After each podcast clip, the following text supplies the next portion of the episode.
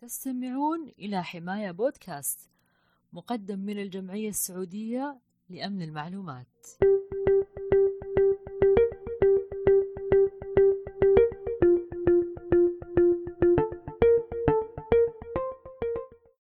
أهلا وسهلا دكتور عهد. الله يحييكي زي السنوف. أهلا وسهلا فيكي. أهلا. آه، معنا الدكتور عهد الجرف. آه، دكتورة عهد بداية عرفينا بذاتك. معكم أختكم دكتور عهد الجرف حصلت على الدكتوراه من بريطانيا في تخصص إخفاء البيانات واللي يعرف باللغة الإنجليزية بال steganography وكذلك حصلت على الماجستير من بريطانيا من نفس الجامعة جامعة كوفنتري في تخصص ال computer forensic اللي هو الحاسب الجنائي. حاليا أنا وكيلة قسم نظم المعلومات في جامعة أم القرى وأستاذ مساعد. تخصصات نادرة وجميلة. الله يبارك فيكي. ما رأيك في مبادرة تمكين المرأة في الأمن السيبراني وما هي أبرز انعكاساتها على المجال والمختصات؟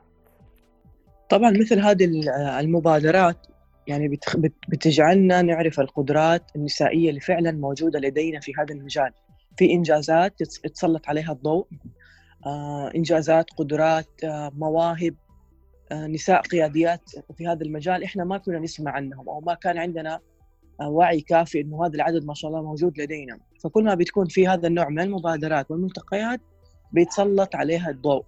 وأيضا هذه الملتقيات بتكون حلقة وصل ما بين مثلا الجهات الحكومية أو الخاصة اللي بتبحث عن نساء متميزات في هذا المجال وما بين النساء اللي أكملوا في مجال الأمن الأمن السيبراني.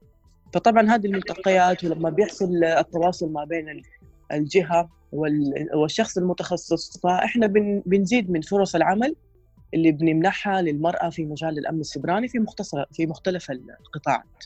أي فعلا كان التواصل كبير كان في معلومات جديدة ومختلفة واستفدنا منها كثير.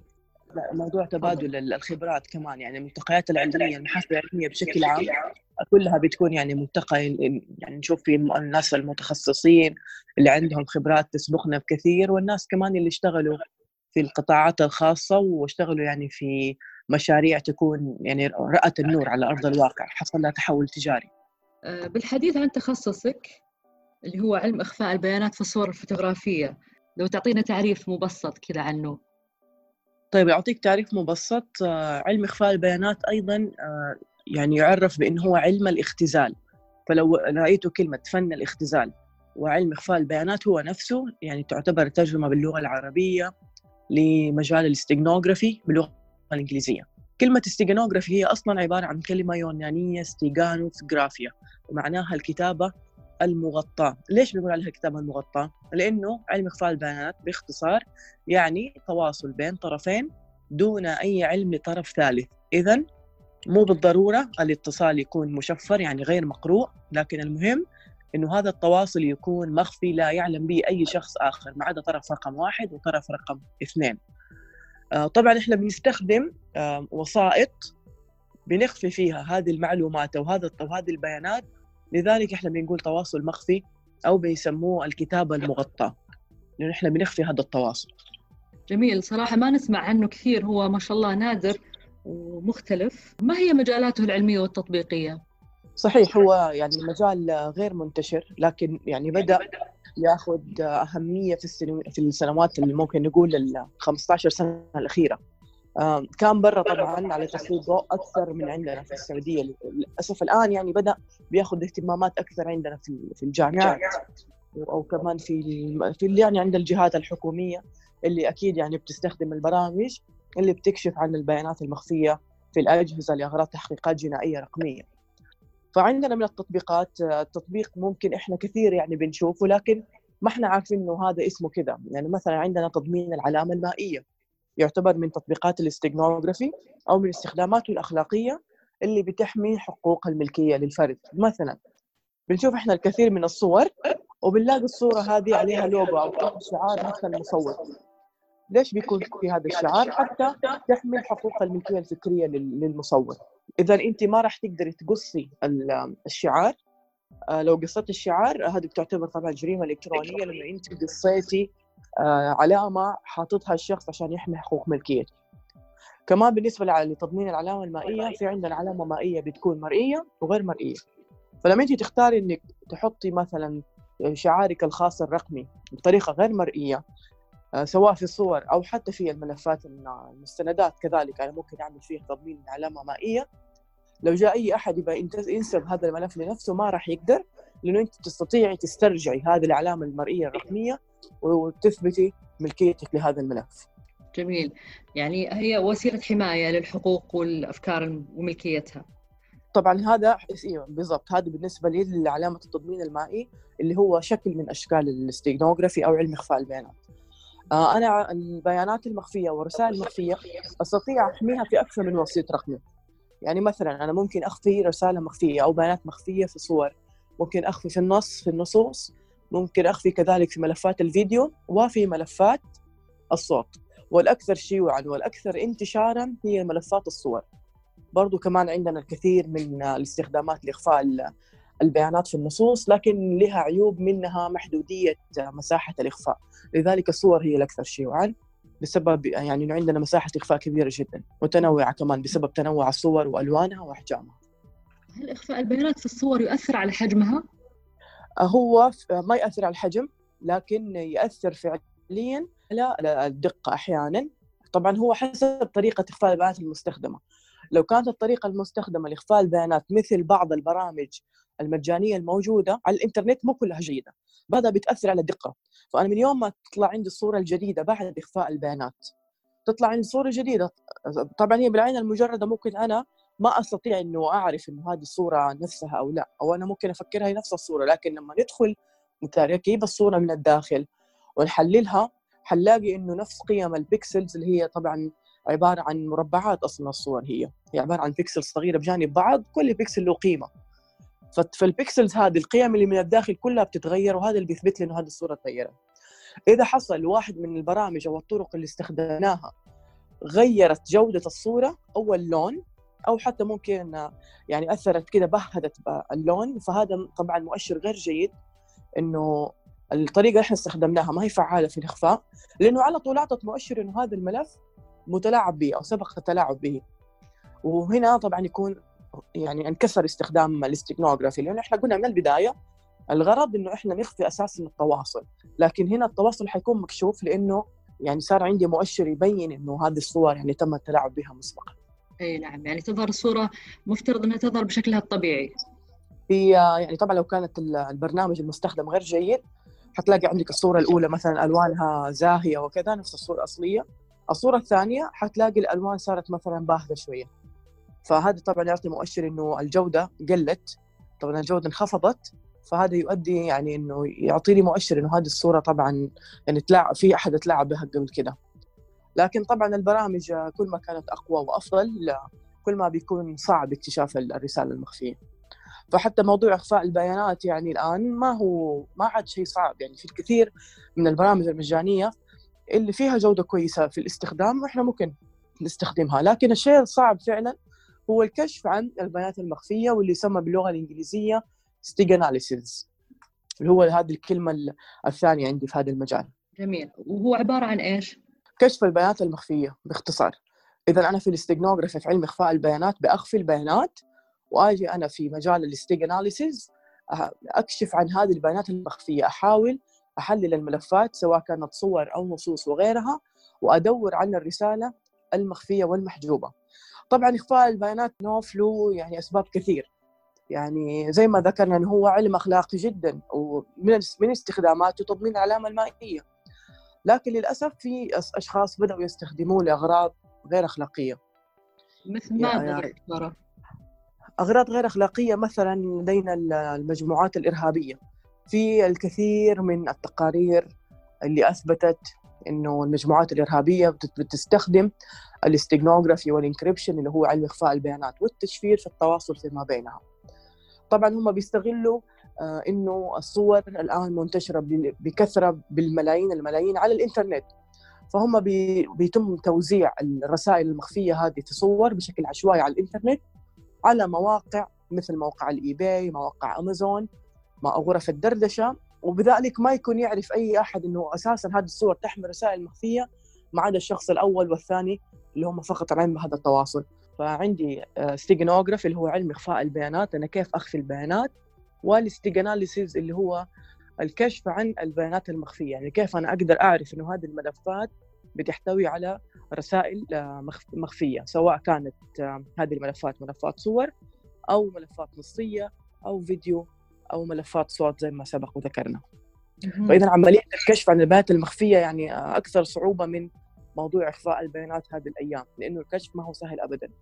كذلك البرامج المتاحة على الإنترنت صراحة ما هي جيدة ابدا في موضوع الكشف. أنا جربت معظمها أثناء مرحلة الدكتوراه لكن كان أداء أقل من المأمول. والبرامج اللي فعلا كانت مثلا من بعض الشركات المشهورة مثل ستيغانوس آه، ما بتبيعها يعني مجانا بتكون يعني آه، مكلفة شوية واللي فعلا بيستخدموها هم الناس اللي في قسم الأدلة الجنائية الرقمية. قد يختلط الموضوع على البعض آه، بين إخفاء البيانات والتشفير. إيش الفرق بينهم؟ طبعا علم التشفير وعلم إخفاء البيانات كلاهما يستخدمان يعني أو يعتبروا من مجالات أمن المعلومات. لكن هم ما هم زي بعض يعني في اختلاف طبعا علم التشفير هو بيكون في الاتصال غير مخفي يعني زي ما قلنا علم إخفاء البيانات الغرض الأساسي عندي إنه أنا أحجب انه هناك تواصل بين طرفين بينما في التشفير هذا الشيء غير ضروري. أنا بشوف إنه في تواصل ما بين شخص ألف وشخص باء لكن الرسالة نفسها وتواصلهم هذا بيكون غير مقروء أو أنا ما بستطيع أفهم التواصل لأنه بيكون مشفر. بينما في الاستجنوغرافي أو في علم إخفاء البيانات أنا لا أعلم أساسا بهذا التواصل وهذا يعني من أبرز الفروقات بينهم. آه كذلك إنه الخوارزميات والطرق المستخدمة في علم إخفاء البيانات بتختلف يعني عن المستخدمة في علم التشفير. وكذلك أختي نوف يعني إحنا ترى نقدر ندمج ما بين أو نستخدم ال steganography مع ال encryption مع بعض اللي هم علم إخفاء البيانات والتشفير سوا. كيف؟ يعني مثلا أنا الرسالة بعد ما أخفيها داخل صورة أقدر برضو أحط لها كلمة سر. يعني في بعض برامج ال steganography أو برامج علم إخفاء البيانات الموجوده على الإنترنت مثل ال S-Tools وال OpenStego وغيرها بتدعم برضو إنه إحنا نحط كلمات سر للرسالة المخفية يصير حتى لو في شخص حاول إنه هو يسترجع الرسالة هذه ما راح يقدر يقرأها عشان هي بتكون مشفرة وتحتاج لكلمة سر لاستعادتها. جميل. ما هو مستقبل علم إخفاء البيانات في المملكة العربية السعودية من وجهة نظرك؟ آه، طبعا زي ما ذكرت في بداية الحلقة أنه يعني للأسف ما في توجه يعني ما في توجه حقيقي واضح لكن بيزيد أهمية الاستجنوغرافي يعني بشكل عام حتى في العالم يعني مو بس عندنا. بدأ الآن يعني إنه إحنا نركز على هذا المجال خصوصا في مجال الأبحاث. إحنا نأمل إنه هو بيكون مطبق بشكل عملي أكثر ما إنه يكون بس في الأبحاث وكذا. كذلك يعني أنا آمل إنه هو يكون مدرس كمنهج منفصل في آه، المناهج اللي تكون خاصة أو الماجستير أو البرامج البكالوريوس مثلا. اللي بتكون خاصة بأمن المعلومات وأمن السبراني لأنه هو صراحة شيء جدا آه، جدا مهم. آه، لأنه الآن يعني أنا كان عندي زيارات سابقة مثلا لمكتب شرطة جدة في التحقيقات الجنائية وفتحنا الحوار هذا وتكلمنا. طبعا في استخدامات آه، برضو هم اكتشفوها في الأدلة الجنائية اللي كانت بتوصلهم الأدلة الرقمية طبعا. فأنا قلت لهم يعني إنه هذه الاستخدامات ترى إحنا بنسميها هي برضو بتاخذ شكل الاستيغنوغرافي أي شيء بيحصل فيه تضمين يعني كان مثلا في موضوع تزوير العملات بيجد إنه داخل هذه داخل بعض الصور عاملين تضمين تخيلي عاملين تضمين بعض المجرمين وكذا وكذا للعملات الرقمية أو العملات الفلوس الحقيقية. فهذه العملات المزورة اللي بيستخدموها لاحقا في الطباعة كانوا كلها بيخفوها فين؟ داخل صور عادية. فطبعا لما الجهات الرسمية بيكون عندها برامج بتكشف إنه هذه الأجهزة أو هذه اللابتوبز ولا هذه الأجهزة الشخصية استخدمت برامج استيغنوغرافي اذا هذا يدل إنه هذا الشخص قام بعملية جرائم عملية أي عملية لها علاقة بالجرائم الإلكترونية حتى هو يخفي هذا الشيء. فاذا حتى من ناحية عملية إحنا نحتاج يعني برضه نزيد من تسليط الضوء على على موضوع إخفاء البيانات. لكن أكيد يعني هو بياخذ الآن يعني أهمية أكبر وأكبر من السابق. فعلا. جميل. هو زي أي تقنية وفرصة موجودة ممكن نستخدمها في الشيء الجيد وفي الخير أو في الشر. هو سلاح ذو حدين العلم بشكل عام. يعني زي الناس اللي بتتعلم القرصنة فهم يا إنه بيستخدموها عشان آه إنهم يساعدوا المنظمات انهم يجدوا ثغرات أو إنهم قاعدين بيستخدموا علمهم هذا في أذية الناس. لذلك كل شيء بيكون سلاح ذو حدين. أوافقك الراي دكتورة. آه، ما هي أبرز التحديات اللي تواجه المرأة في هذا المجال؟ طبعا لو حنتكلم عن التحديات اللي تواجه المرأة السعودية فهي أشياء كثيرة يعني. لكن إذا بنركز على مجال الأمن السبراني يعني أنا بشوف أكبر تحدي إنه الآن هي فعلا تاخذ فرصتها مساوية للرجل. يعني إحنا ما زلنا الفرص اللي هي المتاحة لها ما هي يعني ما زالت يعني حتى النسب والإحصائيات لو بتحاولي تقرأي أنت حتلاقيها كلها أقل من 40% فإحنا فعلا نحتاج إنه نزيد من إسهامات المرأة ونفتح لها المجال.